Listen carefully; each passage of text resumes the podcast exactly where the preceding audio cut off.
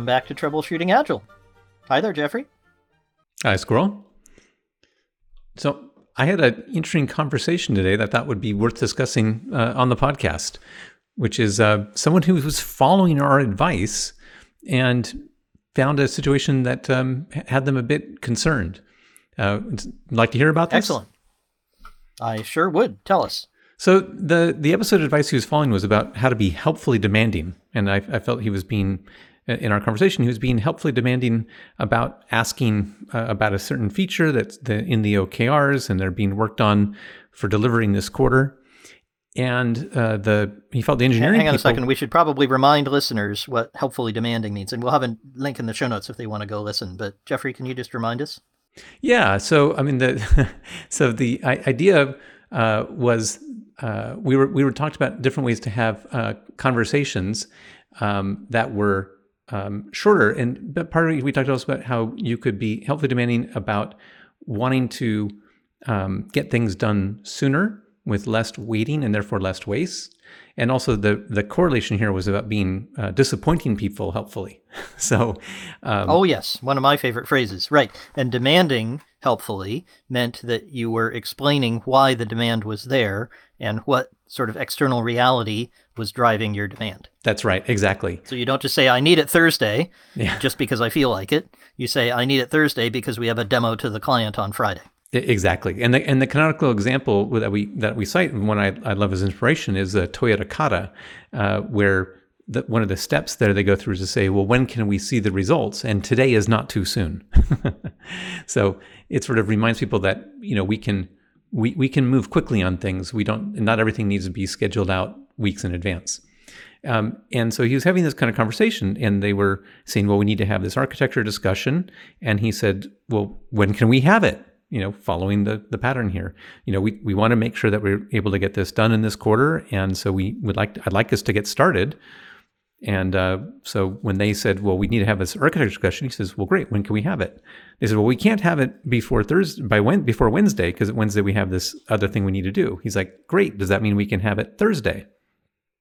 Um, and when he described it to me, he used language that I thought was very uh, uh, uh worthy of discussion. One thing he said is, "I was pushing really hard," um, and uh, and then second, he said, "I had the feeling that people were uncomfortable." And and I thought both of those were interesting because the pushing he was describing was was was that helpful demanding part. He was he was pushing for clarity as opposed to being sort of arbitrary and pounding the table or anything like that. He was just saying, well, you know, when can we do it? What's the soonest reasonable date we can do it? And the second thing was his level of the discomfort is the the discomfort that that uh, that when when I heard about that was like, well, yeah, maybe they should be uncomfortable because you know here we are, the end of April. You're a third of the way through the quarter already. Yeah, that might be an uncomfortable situation. so that's that's what I was thinking about. What what I, and it kind of reminded me a little bit about um, the phrase about accidental complexity versus essential complexity. Like there was a certain amount of oh, discomfort right. From, here. Um, Brooks's uh, No Silver Bullet, uh, yeah, where exactly. he talks about there's some some software projects are just hard and you, are not going to be able to speed them up by adding more people, for example, which was his famous um, dictum from uh, Mythical Man Month. Yes, exactly. And it, it, occurred to me that there's a certain amount of when you're looking for clarity and and you're clear when you're being helpfully demanding, you're clarifying the importance of something that actually that can have people feel uncomfortable, but there's a certain amount of that discomfort that's essential like yeah this bad thing will happen if we don't have this done. And the time is time is passing and we are getting closer to that deadline. Um, what, what do you think? Reminds me of someone yeah well it reminds me of someone i'm coaching who has a very standard norm in his team. It's a engineering practice probably all of our listeners use. I don't want to give too much away so i won't go into what it is but he has something that he asks his team to do. And everybody except one guy uh, does this practice and it's been known for a long time that this practice is a, a, a supports good uh, engineering practice and efficiency and all kinds of other good things. So he, act, he, he, he said to me, Squirrel, how do I fix this guy? And I said, well, you don't fix him. The first thing you do is go find out what what's driving him, what's his emotion about this practice. And it turned out that this person has experienced this practice badly and it has slowed him down and he feels frustrated by it. And therefore, the main emotion that he has is frustration. And um, uh, so I'm, of course, helping my client to um, introduce the idea that maybe this person should fall in line, which may or may not be comfortable. That's not going to be a fun conversation. That's what we would call, I think, the classic definition of a difficult conversation. It's going to create some discomfort for both parties. And, and that is healthy. That's why I said good when you said there might be some discomfort in this conversation. That's yeah. what I would expect. Right. However, the homework that I had my client do is going to help him to remove what's removable of the discomfort. And I think that's important.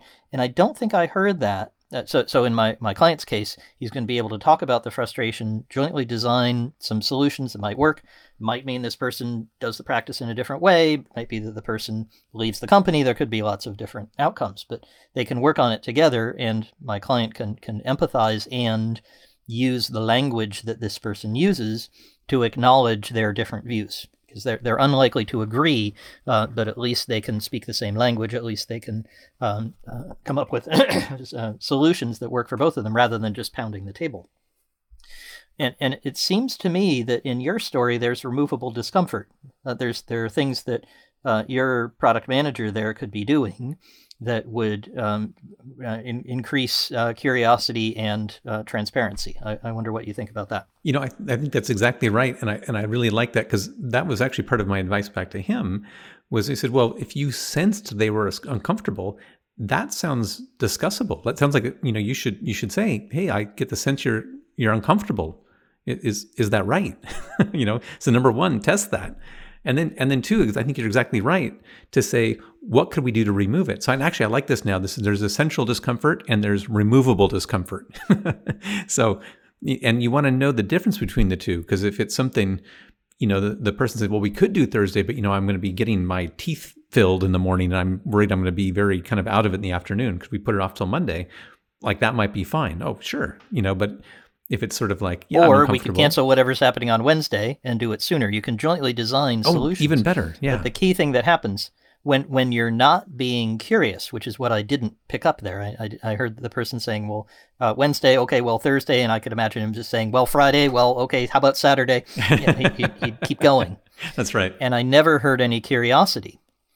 Whereas what I'd like to hear is tell tell me more about why we haven't got to it today um, uh, what's wrong with Wednesday? Um, uh, how do you think about the quarterly deadline? Do you do you know the quarterly deadline exists? I mean, uh, doing some coherence busting, the person might not be aware that there's a quarterly deadline or might have forgotten. Yep, that wouldn't yep. be good, but we'd we'd sure like to know that so we can fix that.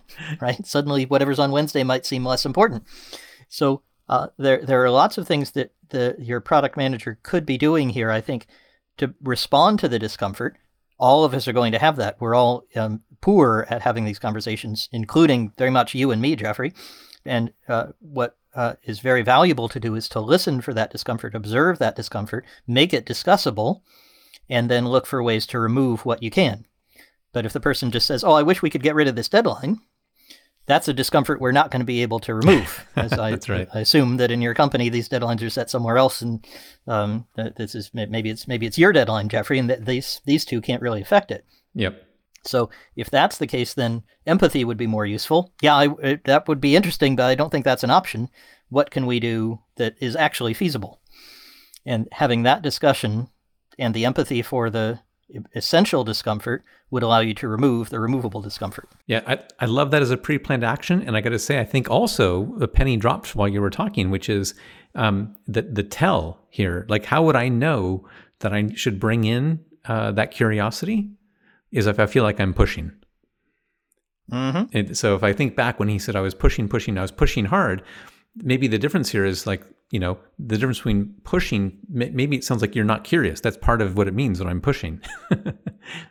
It, it, should feel more like we're pushing. Yeah like or i'm clarifying between the two of us yeah, exactly. I'm clarifying so I understand better, and then the two of us are pushing. We're saying, "Gosh, you know, maybe could we could we do early on Wednesday before the other meeting starts? Um, could we uh, bring somebody else in who's not going away on Wednesday? Um, could we delay your tooth filling? You know, could, what could we do? Yeah, and it should feel like you're both doing it together. Yeah, push together. there you like go. You're butting your heads. yeah. yeah. If it feels like you're butting heads and pushing against each other, um, there's probably some removable discomfort. Yeah, fantastic. And I really, I, I, I hope our listeners uh, hear this. I thought this would be valuable because it's one of those things that if you're following our advice, this might happen to you. And here's maybe some some things It- it you should happen to for. you. It should, yeah, exactly. If- yeah, if it doesn't happen to you, you're not following our advice correctly. So, if if you're not experiencing uh, discomfort in your conversations, you're not having difficult ones. Yes, so go go try to have some discomfort.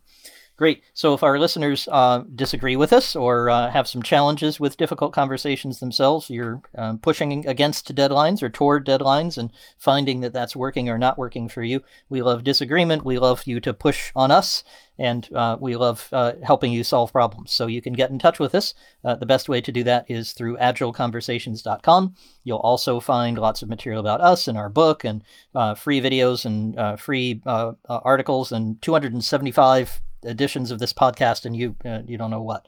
Uh, you'll also find our Twitter and our email and lots of other ways to get in touch with us, and we'd love for you to do that.